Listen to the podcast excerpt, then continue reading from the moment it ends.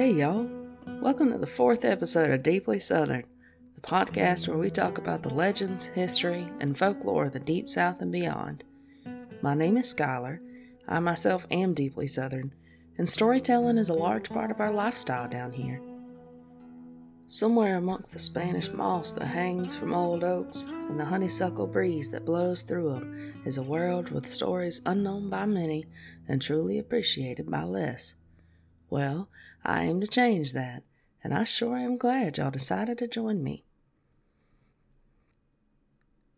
In previous episodes, I've taken y'all to some dark places with stories that stretch across the realm of nonfiction, as well as those that leave the validity of their claims to your imagination. I figure it's about time we get into some real, undeniable history, and who knows, maybe that includes a couple ghost stories as well. Today, we're going to start part one of a multi part miniseries where we talk about one of my favorite places in the world, the Golden Isles of Georgia. The Golden Isles is a name fondly given to a stretch of the coast between Savannah, Georgia, and Jacksonville, Florida. It contains St. Simon's Island, Sea Island, Jekyll Island, and Little St. Simon's, as well as the mainland city of Brunswick. Visiting there today, You'd be hard pressed to find anything to suggest any negative encounters have ever happened. But where there is light, no matter how golden, there will always be shadows close behind. Considered a tourist destination, those islands and mainland area are home to some of the most beautiful marshes you'll ever lay eyes on. They're covered in breathtaking views, historical landmarks, and southern hospitality. In its history, however, this land is coated in the blood, sweat, and tears of many. When the coastline has been stomped on by pirates and soldiers, become home to the most exclusive private club in the world at its time, and the site of a mass suicide, there's sure to be some spirits lurking around. There's so much to cover about this incredible corner of the U.S. that I had no choice but to split it up into multiple episodes. Anything less would be a disservice to its history. So today, let's start our journey through the Golden Isles on the mainland in the city of Brunswick. The Mocama were the Native American tribe that originally inhabited the area that is currently known as southeastern Georgia and northeastern Florida. In 1568, the Spanish began missions through their villages. Unfortunately, during this time, much of the population was depleted due to enslavement and disease. Remnants of this chiefdom retreated south to what is now known as St. Augustine, Florida. The province of Carolina was established in 1663, and the British claimed all of the southern lands beneath it. However, colonization didn't occur south of the Altamaha River because the Spanish also claimed this land. Seventy years later, the province of Georgia was founded in 1733, and three years after that, James Oglethorpe built the town of Frederica on nearby St. Simon's Island to challenge Spanish claims to the land. The area saw its first European settler in 1738 when a Scotsman by the name of Mark Carr established a thousand acre tobacco plantation along the Turtle River. Although British victories in the battles of Bloody Marsh and Gully Hole Creek were driving out Spaniards from the area, their threat wasn't officially extinguished until the Treaty of Paris of 1763, where all lands south of the Savannah River and north of the St. Mary's River were officially designated as Georgia. At the same time, the descendants of the Mocama that originally inhabited the area were among the 89 indigenous groups evacuated to Cuba with the Spanish province of Georgia purchased Carr's land in 1771 and laid out the town of Brunswick in a grid plan akin to that of Oglethorpe's city of Savannah, including the large public squares. The town got its name from Brunswick Lüneburg in Germany, the ancestral home of King George II.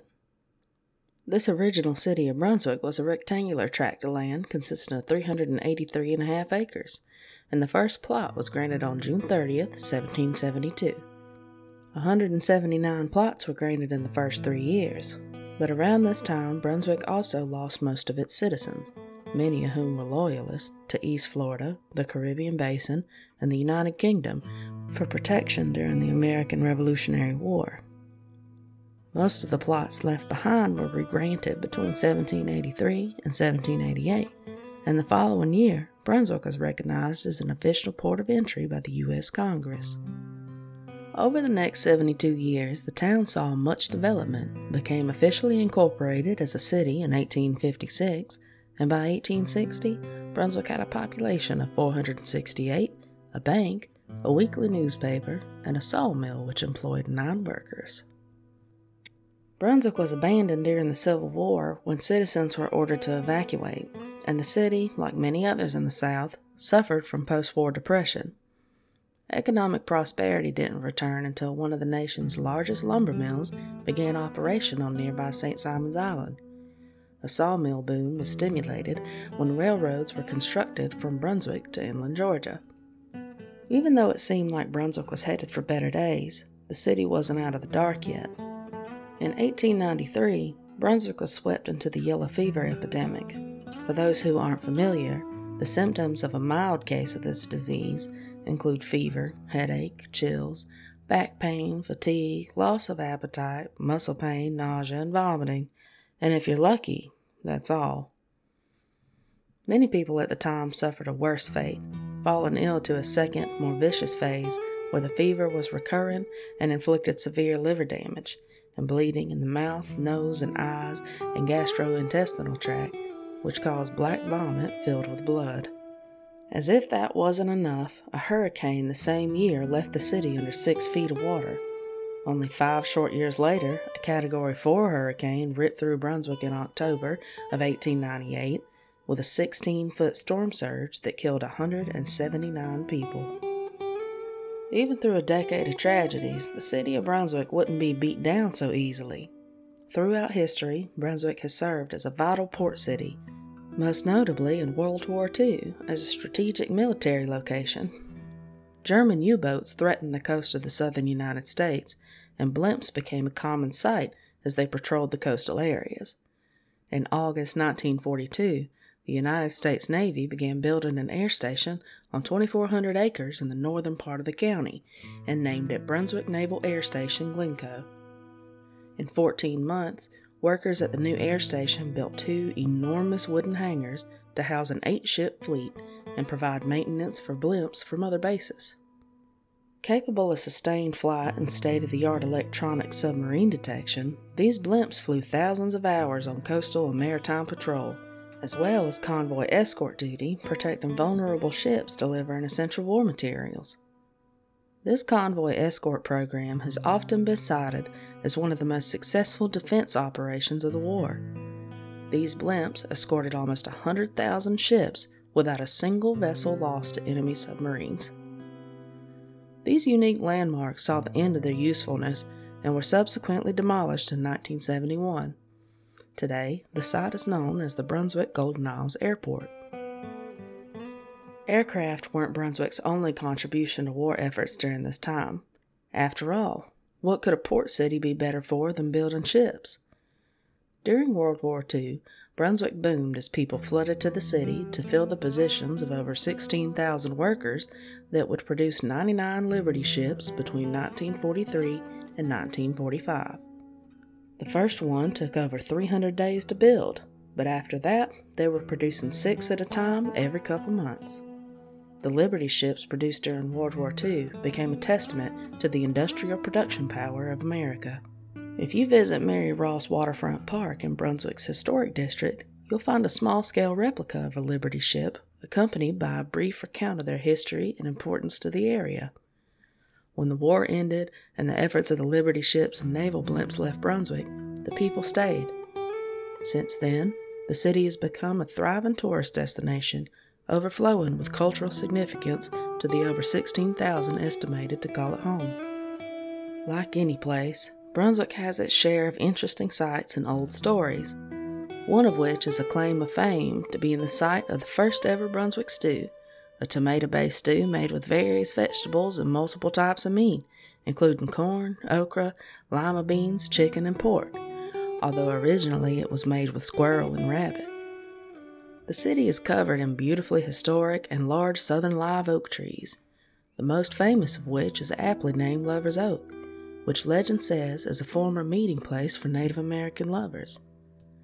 This tree is estimated to be over 900 years old and has a trunk diameter of over 13 feet, and as such has become quite a notable landmark in the old historic district.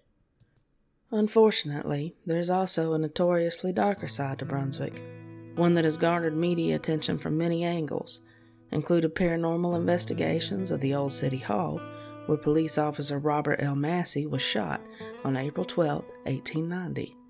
A man by the name of William Baldwin was charged and found guilty of disorderly conduct, at which time he was fined $2 in court costs. Baldwin refused to pay and attempted to leave the building, at which time Officer Massey put a hand on his shoulder to stop and arrest him. Baldwin turned and in an instant pulled a pistol from his vest, and a shot rang through the courthouse, striking Officer Massey in his left side and then fired again to hit him in the dead center of his back. A struggle ensued, and eventually other officers were able to detain Baldwin, but Officer Massey fell victim to his injuries at a local hospital the next day. Since then, many people have claimed to see the apparition of a neatly dressed officer inside that old courthouse, still patrolling the tall wooden staircases and hallways to this day. Well, y'all, that about wraps up today's episode. If you'd like to support this podcast, please consider checking out the Linktree link in the description of this episode. Just copy and paste it into your browser for links that allow you to offer support, give you additional places to listen to both this and future episodes, as well as a link to my Instagram profile at Deeply Southern Podcast, where you can see pictures that go along with the stories from every episode. Thank y'all for joining me, and I hope to see you next time for part two in our mini series on the Golden Isles where we begin our adventure through the historical and spooky sides of St. Simon's Island.